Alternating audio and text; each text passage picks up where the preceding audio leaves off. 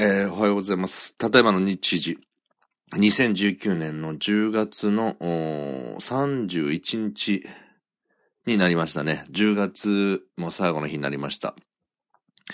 おはようございます。で、その10月の最後の30、31日にちょっと驚くことがあって、んで、えー、急遽撮ってます。あの、沖縄の那覇市にあります首里、首里城が、えー、今、現在燃えてるんですね。で、夜中に目を覚まして、えー、iPod Touch でこう、ツイッターとか見てた時に NHK のアプリがあるんですけど、それを見たら、あの、まあ、速報的に首里城が、あの、本殿が燃えてるっていうのを見て驚いて、で、その NHK のアプリのライブの動画を見たら、えー、ちょうど、えー、燃えている様子が映っていて、まあ、明らかに本殿が燃えてるなっていう、遠目から見た映像だったんですね、それは。で、ちょっとびっくりしまして、で、ニュースを見た限りでは、えー、2時40分ぐらいに、あの、煙が出ているのを誰かが通報して、で、えー、3時ぐらい、まあ、今、えー、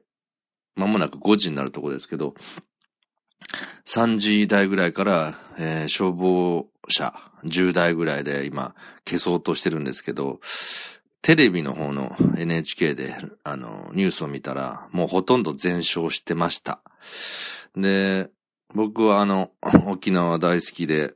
最近は全然行けてないですけど、もう何年か前にも行って、で、首里城も、あの、中を見て、あの、現在の首里城っていうのは、えー、平成8年に、えー、再建されて、元々の、えー、琉球王国時代の首里城っていうのは太平洋戦争で燃えてなくなっちゃったんですよね。それを、あの、ものすごい苦労して、えー、再現、木造で再現したのが、あ新しい首里城だったんですけど、その首里城が燃えてしまってる。いや、これはちょっと、あの、沖縄の人にとっては、きついニュースだなと思っていますし、僕みたく沖縄生まれじゃない人間でも、一度行って中を見てですね、あの、説明する動画も割と熱心に見たんですよね。中にあの、はい、首里城の中にどうやってこれだけのものを再建したかっていう、あの、工程をですね、あの、説明してるビデオがあったんですよね。僕が行った時に。それも、うん、10分前後だった気がするんですけど、結構真剣に見て感心してた記憶がすごくありまして、なんかこ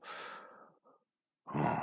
シンボルを失うというのは本当に辛いんだなって改めて思いましたね。あの、燃えて、あの、木、木が、木がっていうか、柱が崩れていく様子は、まあ、あ僕の人生で自分が割と親しんだ建物がああやって燃えるのを見るのはもしかしたら初めてかもしれないんですけど、結構ショックですね。まあその時代その時代で日本は木造建築が多いので、過去歴史においても落雷で燃えてしまった建物なんか、まあたくさん5万とあると思うんですよね。それでも、えー、文化財になったり世界遺産で保護しているもの、日本にはたくさんありますよね。うん、しっかり管理していた上で、うん、こういう火災になってしまったと僕は信じてますけど、ちょっと自然発火した状態であんな綺麗に燃えるのかなっていうのはわからないですし、もし、これが考えたくないですけど、放火によるものだとしたら、きっちり犯人を捕まえて、えー、取り調べをしてほしいと思いますね。うん、歴史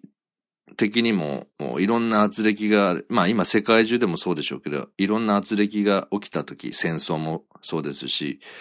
えー、建物、象徴的な建物が、あの、壊されたりするっていうのはよくあって、日本もたくさんそれで失ってますよね。あの、先ほど言いました太平洋戦争で首里城を失ったっていうので思い出すのが、名古屋城もそうですね。今、名古屋城に行ったら本当に中博物館になって、のような形になっていて、で、まあ大阪城と同じような感じで、全く味気ない。まあ、外目は綺麗ですけどね、大阪城も名古屋城も。だけど、結局は、中身は、うん、資料館としての価値はあっても、城としての価値は全くないんですよね、僕の中で。逆に、あの、現存している、うん、彦根城だとか、姫路城だとか、僕はすごく感動したんですよね。で、名古屋市長か何かが、あの、木造でね、今あの、えー、二の丸を再建して、まあ終わったのかな？まだ僕は見に行ってないですけど、名古屋城もなんか再建しようみたいな働きかけを聞いたときに僕は本当にぜひ進めてほしい、あの、熱くなったんですよ、すごくね。木造で同じものを建てようってのはもう本当にロマンがありますよね。で、僕声日記でその時にその、バリアフリーじゃないけど、あの、エレベーターをつけ、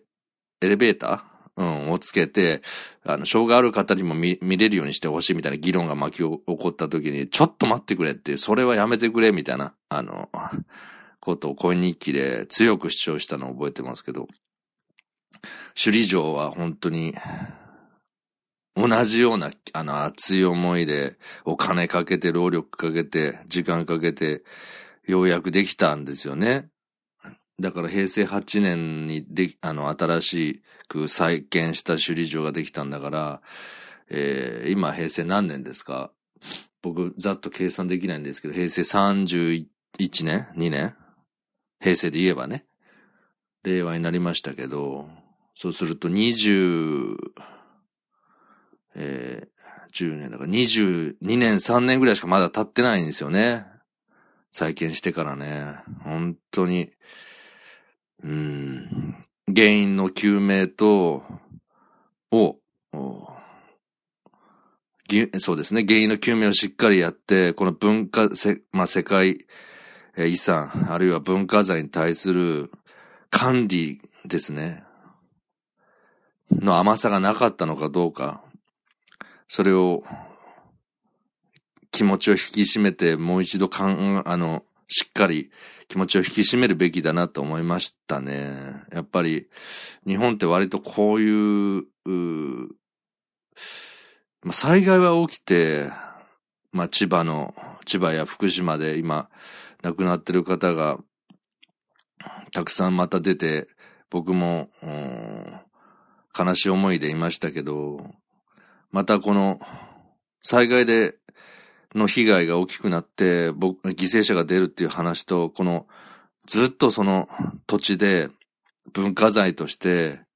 えー、象徴的な建物を失うってまたちょっと違う喪失感がありますよね。うん、まあ沖縄の